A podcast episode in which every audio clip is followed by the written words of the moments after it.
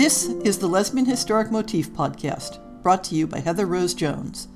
The show looks at lesbian and sapphic themes in history and literature, and historical fiction with queer female characters, including fantastic versions of the past.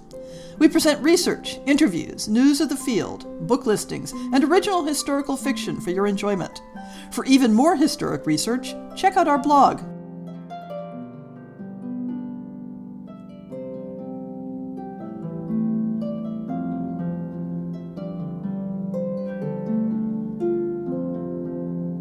podcast has always had two parallel purposes to talk about historic people, ideas, and literature relevant to women who loved women in a wide variety of interpretations, but also to talk about how to adapt and use that information when writing historical fiction today.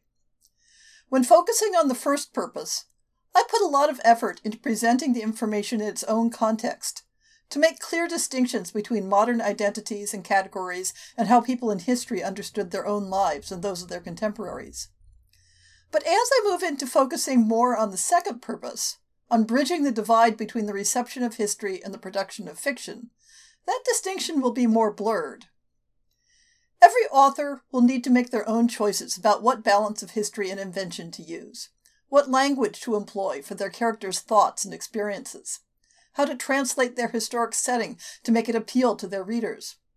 I certainly have my own strong opinions on some of these issues, but my purpose here is to spark ideas and make connections, maybe connections that wouldn't have occurred to you before.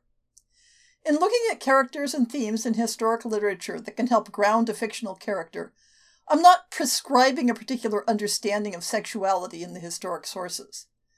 And as always, when I use the shorthand of talking about lesbian characters, it isn't meant to exclude the possibility that the same sources can inspire characters that offer connection and reflection to readers who use other words. Think of these types of podcast episodes as a grocery store. I'm offering ingredients, but you can choose the recipe.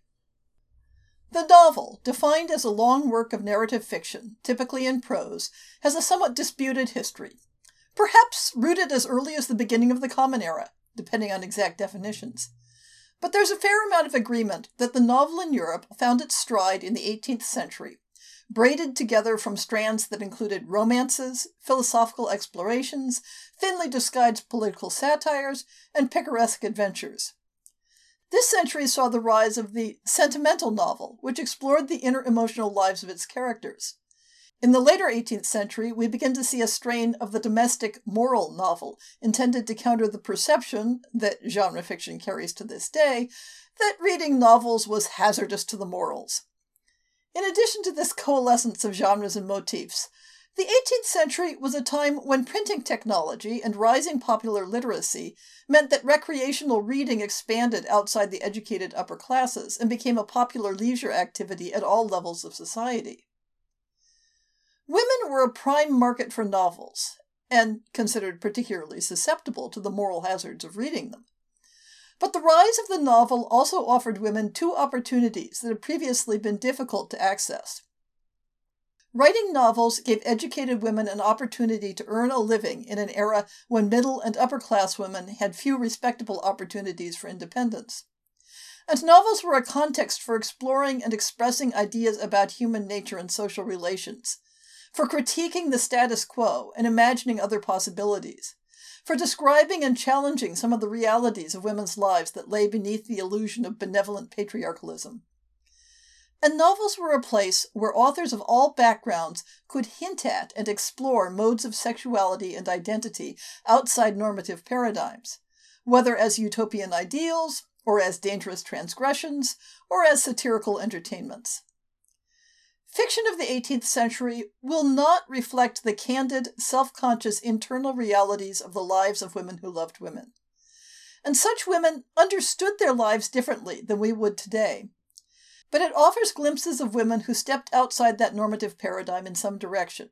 And from there, we can begin to visualize the wide variety of experiences that we might classify as queer women in our present framework. So today, I'd like to take a tour through some of the people and plots in 18th century fiction that hold queer resonances for us today. These characters cannot truly be identified as lesbian as a recognized identity within their own context. even their fictional context, and even when there are suggestions of sexual activity. But as with the episodes on Shakespeare and Jane Austen, I'm showing how existing characters and plots in historic literature can be mined to adapt historic tropes for modern audiences. A modern author need not take these themes at face value and either embrace or reject the character types as is. We can add emotional complexity and sympathetic backstories. We can strip away the misogyny and look at sexually transgressive characters from a different angle. We can step behind the curtain of respectability and share the parts of their lives that were kept private between the original covers. And we can do all that without forcing our historic characters into modern molds. To make sense of the wealth of 18th century literature, I've organized this tour according to several general types of characters depicted in the works. The first character type is the libertine, the woman who unashamedly enjoys sexual encounters with other women. Okay, maybe sometimes she's expected to be a bit embarrassed by it, but it's a performative embarrassment, just a bit of plausible deniability, as it were. It's often a pansexual libertinism, though you get examples both of a strong preference for female partners and an attitude that women are just to make do when men aren't available. The libertine character may be a sex worker or a performing artist, which, in this era, were often conflated in the popular imagination but she might also be a member of the aristocracy. One of the motifs that developed across this 18th century was an association of aristocrats with amoral behavior and sexual excess. To represent this theme, I've chosen novels of three types satires, sexual initiations, and sex clubs. Della Manley's satirical works, The New Atalantis and Memoirs of Europe, were thinly veiled socio political satires of recognizable figures of the English court during the reign of Queen Anne. Manley's characters are depicted somewhat coyly, but unmistakably, as enjoying romantic and sexual relationships with women. In some cases, their lesbian relationships exist alongside, or in active conflict with, their relations with men, complete with tales of stashing one lover or the other in a closet when the rival drops by unexpectedly. But the new cabal social circle described in The New Atalantis, requires members to restrict themselves to same sex relations, except by special dispensation. Manley's novels are concerned with women of the aristocracy, although some recognizable models fall more in the demi-monde of courtesans and actresses, though these were permeable categories in an era when eccentric noblemen sometimes married their less well-born mistresses. Because the sexual element in Manley's novels is overt, even if not necessarily explicit, they enable us to see how a homosexual relationship could hypothetically lie behind ordinary and socially acceptable friendships. Manley pokes fun at the superficial claims of these couples to avoid the company of men to protect their virtue, or that they are simply enjoying the pleasures of friendship and good company. Indeed, if you strip away the presupposition that a sexual relationship between women is inherently immoral, the ladies of the new cabal are simply engaging in the type of intense, sentimental, platonic friendships that were considered normal and expected for women of their time and station, even those that married men. As Manley writes of the Cabal, quote, lamenting the custom of the world that has made it convenient, nay, almost indispensable for all ladies once to marry. They are required to reserve their heart, their tender amity for their fair friend, an article in this well bred, wilfully indistinguishing age which the husband seems to be rarely solicitous of. Manley's cabal are an organized social circle of women with similar sexual tastes who support each other in their relationships, enjoying socializing together, and carefully preserve the secrecy of the nature of their bonds. Gender role play is not a significant element of their identities, although one couple is noted as sometimes wearing male disguise to go out together to seek sexual adventures among the demi-monde. The default expectation is that members of the cabal are femme women partnered with other femme women. It is probably not entirely random that the libertine novels most sympathetic to the idea of women preferring women over men were written by a woman, despite the satirical intent. The motif of a same sex sexual initiation in preparation for a career as a prostitute appears in a number of male authored works, though, since female authors rarely touched explicitly on sexual activity in novels, the gender distinction is less meaningful than it might appear. Perhaps the most famous or notorious of these is John Cleland's Fanny Hill, Memoirs of a Woman of Pleasure. The novel follows the sexual adventures of a young woman fallen into desperation who, after a long career as a sex worker in various contexts, is reunited with her first lover and settles down to being a respectable wife and mother. The story is primarily an excuse for many and varied descriptions of sexual activity, most of it heterosexual, thinly coated with a moral about the triumph of true love. The lesbian episode is fleeting, at the very beginning of Fanny's career, when she is being initiated in sex by another sex worker prior to being introduced to male customers. Fanny herself is depicted as enjoying the encounter, but being eager to move on to the more solid food of heterosexual pleasure. But Phoebe, the woman who initiates her, is described as specifically enjoying the opportunity, it is, the book notes, quote, one of those arbitrary tastes for which there is no accounting. Unquote. Phoebe is solidly bisexual, enjoying her work with male customers, but she takes a special joy in sex with women. A similar scenario appears in the novel Thérèse the Philosophe by Jean Baptiste de Boyer d'Argens, a young woman arrives in Paris with a, so far, theoretical erotic knowledge and falls in with an older woman who promises to set her up as a sex worker and takes her to bed as a prelude to this career. As with Fanny Hill, it is the more experienced woman who is depicted as being more inclined to lesbian sex, while also using it as a recruitment tr- technique for heterosexual sex. While a character of this type might not feel very inspiring as a protagonist, what we see here is a depiction of sex workers as having experience in pleasuring women, and in some cases preferring women outside of their professional lives. Perhaps the ultimate libertine representation of lesbian sex originates in the novel L'Espion Anglois by Mathieu Francois Mairobert, which seems to be the source of the motif of the Anandrine Society, a Parisian sex club for women who love women. I did an entire podcast on this topic if you want more details. Within a culture of secret societies, suspect political organizations, and rising interest in social equality, the fictional Anandrine Society promoted the idea that women's natural allies and partners were other women.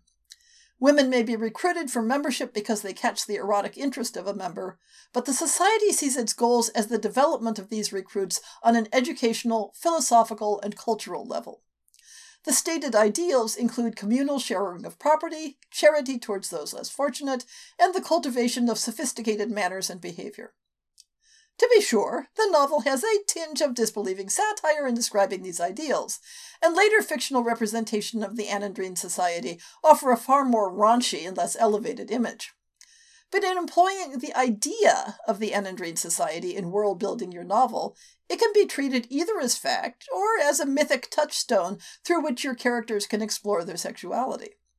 The simple fact that it existed as an idea tells us useful things about 18th century lesbian possibilities. The libertine view of sex did its best to be relatively non judgmental. People were sexual beings, and one could indulge that nature or not as one chose. But society definitely made judgments about certain types of people and certain types of desires. And so we move on to the next general category relevant to lesbian plots the sexual predator. The idea of the lesbian as a specific defining category was still in its infancy in this era. So there wasn't really a sense that a woman was inherently predatory simply due to being erotically attracted to women. Rather, there were other intersections that brought in the predator motif, with sex being the medium through which it was expressed.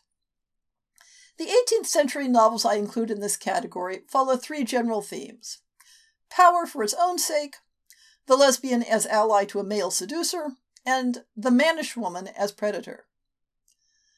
The novel Juliette by the Marquis de Sade might equally well fall into the libertine category. All the characters are sexually voracious and relatively indiscriminate in their tastes. Specific sexual acts are described purely for the purpose of shock and offense.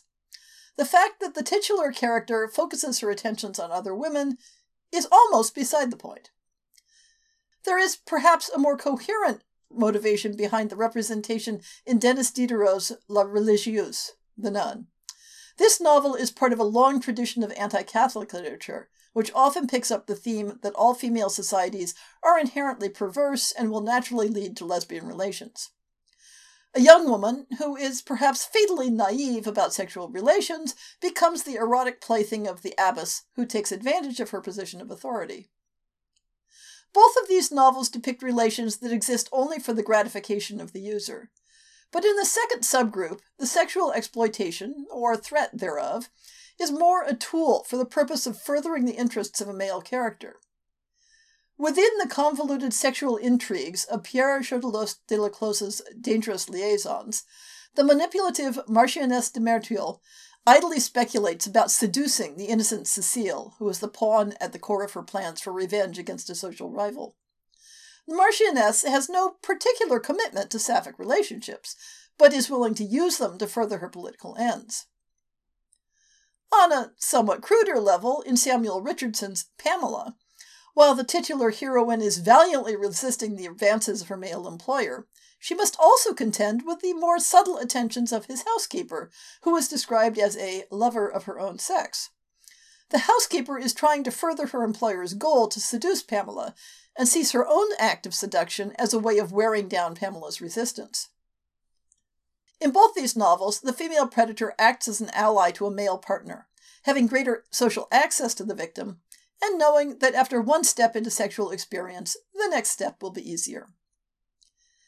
As noted earlier, the connection between lesbian desire and masculine performance is far from a predominant theme in 18th century literature. But there are examples where a specific connection is made between an aggressively mannish woman and erotic interest in women. Although that connection isn't necessarily predatory, there are two novels that depict it as such. In the fictionalized biography, Memoirs of the Life of Count Grammont by Anthony Hamilton. Mistress Hobart is in charge of the maids of honor in the Duchess of York's household and competes with men for the romantic attention of her charges. She is depicted as inappropriately using her position and access to make advances on the young women and is described as masculine in behavior, to the extent that she is suspected of being a man in disguise or a hermaphrodite. In Maria Edgeworth's novel, Belinda, the title character is torn between the friendship of two women one a conventionally feminine woman, and the other the flamboyantly mannish Mrs. Freke, who rides around the country in male clothing, incites duels, and delights in discomfiting the women she takes an erotic interest in. With only a slight shift in point of view, both Mistress Hobart and Mrs. Freke could easily be turned into sympathetic characters. They represent an archetype that is beloved of modern historical novelists the gender transgressive, physically active figure who openly flirts with women in the face of social disapproval. While it's realistic for that social disapproval to be present in the setting, that doesn't mean the character must surrender to it. It's the nature of 18th century novels that sex positivity isn't really a thing. There are novels with sex, and there are novels that depict positive and loving relationships. But as a general rule, you don't find novels with both. Oh, you can interpolate the sex in a lot of novels, but that's easier to do with heterosexual relationships where you have markers like marriage and pregnancy. And, as I've often discussed, you run into the question of what the characters would define as sex. But let's take it as a given that when we look for stories with overtly positive depictions of relationships between women, it's going to be a separate set of books than those that unambiguously include sexual relations. With that, the next set of 18th century novels we'll be looking at are those that show women in passionate or romantic relationships with each other. While it would generally be an anachronistic leap to describe these women as lesbians in any but the most tangential sense, they provide excellent models for developing fictional characters that are intended to be understood as being in homoerotic relationships. Not all the relationships discussed here were enduring. Not all had happy endings. But they provide historically grounded examples of how women met, developed connections, supported each other, and negotiated their lives together. Let's start with some of the books that simply take female bonds for granted. Someday, I should do an episode all about author Eliza Haywood, whose books focused on women's lives and situations. Haywood was a prolific author with over 70 works published during her lifetime across a variety of genres. In addition to being an author, she was also a playwright, an actress, and a publisher. Her early works were often angsty dramas of love and revenge. In her middle period, her work often had a feminist flavor, with her female protagonists in conflict with men. Later in her career, she seemed reconciled to treating marriage as an appropriate happy ending. But throughout her career, connections between women were a continuing theme, and she often focused on plots that offered women an alternative to the heteronormative paradigm. Let's take a very brief look at some of the characters and motifs in Haywood's work that are most relevant to the present topic. The history of Miss Betsy Thoughtless portrays erotic attraction between women, though it is not acted on. In The History of Jemmy and Jenny Jessamy, the character of Lady Fisk goes on a cross dressed adventure in Covent Garden that ends in picking up a female prostitute, but also ends in Fisk being attacked when her sex is discovered. The British Recluse begins with a failed heterosexuality motif when the two protagonists are rejected by the same man. But this results in them resolving to retire from the world together, and part of the motivation is the strong attraction they feel for each other. Eventually, they are divided when one accepts a marriage offer. However, the narrative itself concludes at the point when they have decided to live together, allowing the reader to imagine a different path.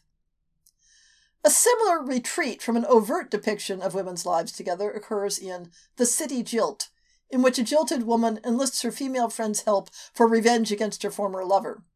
After the success of this revenge, she, quote, gave over all designs on the men, publicly avowing her aversion to that sex, unquote, and planning to live with her female companion.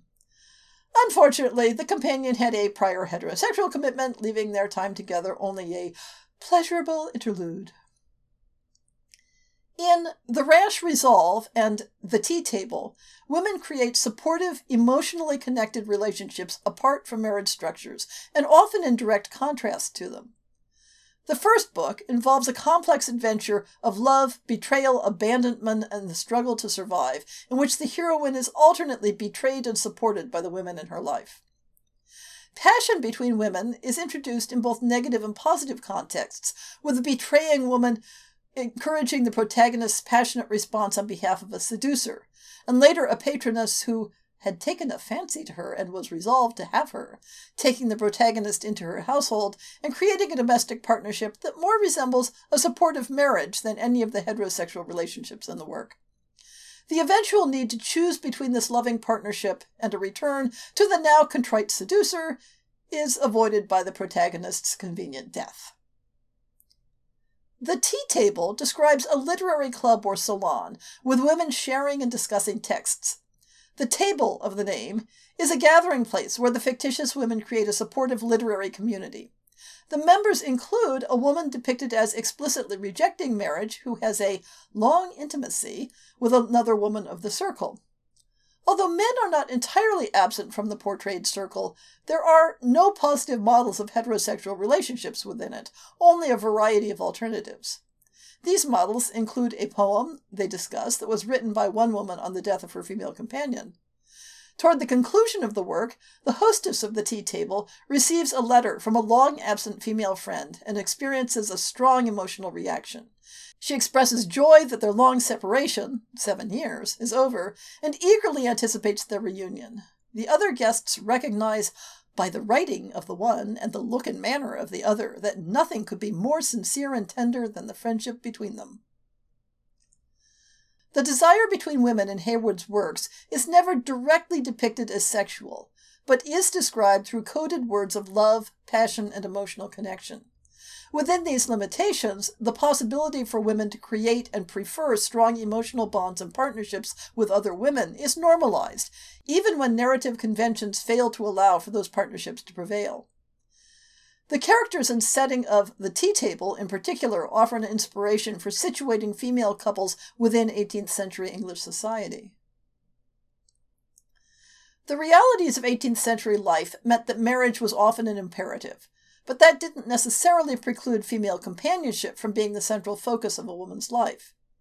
In the French novel, Letters from Milady Juliette Catesby to Milady Henriette Campley, her beloved, by Jean Riccoboni, the letter writer, having spent the entire novel rejecting and dismissing the efforts of a suitor to convince her into marriage, is, in the end, tricked and pressured into the marriage, and ends with a continued expression of longing for the friend who is the addressee of the letters. The motif of the mannish woman with homoerotic inclinations shows up again in the context of a background couple in Charlotte Lennox's novel Euphemia. The Amazonian Miss Sandford and the blue stocking Lady Cornelia are described satirically in the novel. But if the thick coating of misogyny is stripped away, we can see an archetypal lesbian couple. Miss Sandford, in her military style riding habit, riding to the hunt fearlessly and declaring her firm intention never to marry and her close companion, the learned and scientific Lady Cornelia, who refuses to be embarrassed by the depth of her learning. Several novels depict a close and sometimes eroticized bond between women with significant class differences, such as an employment relationship. Daniel Defoe's Roxana tells of a woman abandoned by her husband who regains a stable life with the help of her devoted and cherished maidservant by setting up as courtesans there is a certain indirect eroticism of their shared sex work. A somewhat more intriguing relationship is depicted in Jane Barker's The Unaccountable Wife, in which a woman becomes passionately devoted to her servant, who had been her husband's mistress, and in an unaccountable role reversal begins serving her as if the servant were the mistress. The husband dismisses the serving woman, but the wife leaves with her, and they set up housekeeping together, remaining together for the rest of their lives through various adventures. Although the story is presented as nonsensical and illogical, all the contradictions are resolved if one reads it as a love story. In all too many of the novels of female friendship, we endure endless pining with no happy resolution. Sarah Scott's Journey Through Every Stage of Life follows two devoted friends making their way through the world, one in male disguise, only to be separated at the conclusion by the marriage of one of the characters. In Samuel Richardson's Clarissa, the title character's male suitor works to separate his target from all her support structures, but especially from her friend Anna. And while Anna is willing to risk all to save her friend, Clarissa dithers and escapes the situation only via death. Jean Jacques Rousseau's novel Julie ou la Nouvelle Heloise, follows the passionate friendship between two married women, where it's clear that the bond between the two of them is the most important emotional aspect of their lives, but one that coexists with the unalterable fact of their marriages. Stories such as these, while frustrating for the reader who is secretly hoping for the women to end up together, establish the norms of female friendships in the 18th century. As writers, we are free to take characters such as these and reimagine other choices and other pathways. And 18th century novelists did imagine other endings for their female couples. In Charles Brockden Brown's Ormond, or The Secret Witness, Sophia leaves her husband to be with her beloved childhood friend Constantia. And when Constantia's suitor tries to interfere, she disposes of him.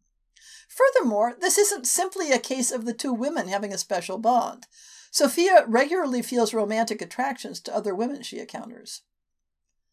The Dutch novel, Het Land in Brieven by Elisabeth Post, shows two women forming an idyllic marriage like bond, explicitly rejecting heterosexual relationships.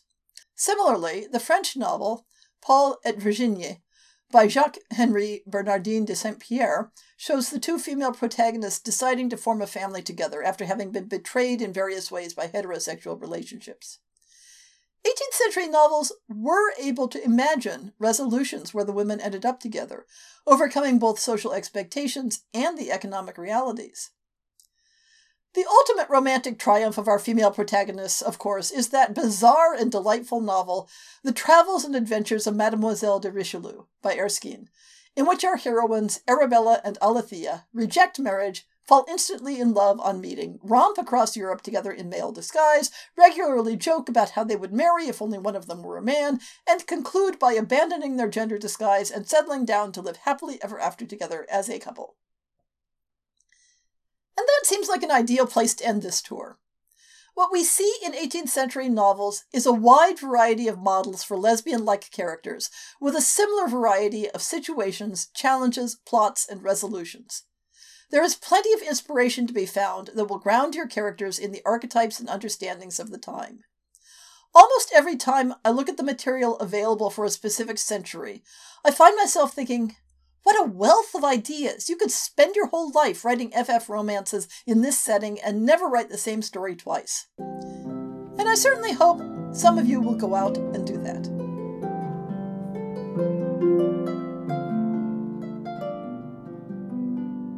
I hope you've enjoyed this episode of the Lesbian Historic Motif podcast. See the show notes for links to people and topics. Most shows will have a transcript linked as well. If you have a book announcement, a topic suggestion, or might like to appear on the show, please drop me an email. If you enjoyed this podcast, please rate it and subscribe on your favorite podcast app, and consider supporting our Patreon.